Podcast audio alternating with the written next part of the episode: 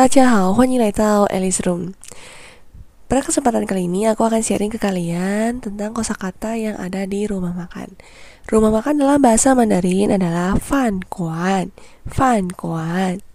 Pelayan dalam bahasa Mandarin adalah fu yuan, fu yuan. Menu adalah cai dan, cai dan.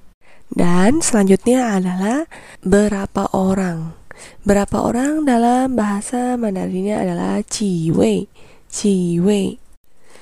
Makanan pembuka dalam bahasa Mandarin adalah qian cai. Tapi dalam sehari-hari bisa kita sebut juga dengan liang cai, liang cai. Kenapa? Karena di Tiongkok itu makanan pembuka itu kebanyakan adalah makanan yang dingin-dingin.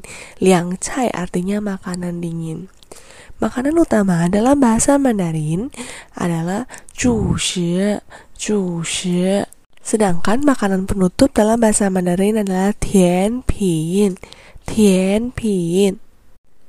Sekarang kita akan beralih ke peralatan dalam rumah makan. Sendok dalam bahasa Mandarin adalah xiaozhi, xiaozhi.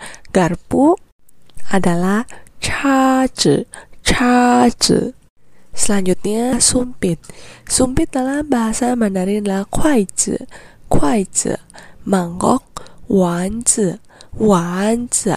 Piring, panzi, panzi. Atau kalau kita sebut pan itu juga udah oke. Okay. Lalu tisu adalah canjinji canjinji nah setelah makan kan kita itu butuh untuk bayar ya bisa kita ngambil gitu dalam bahasa Mandarin bisa kita sebut juga dengan maitan maitan atau jiejang jiejang Nah, itu adalah kata-kata yang ada di dalam rumah makan. Semakin semangat ya belajarnya. Bye bye.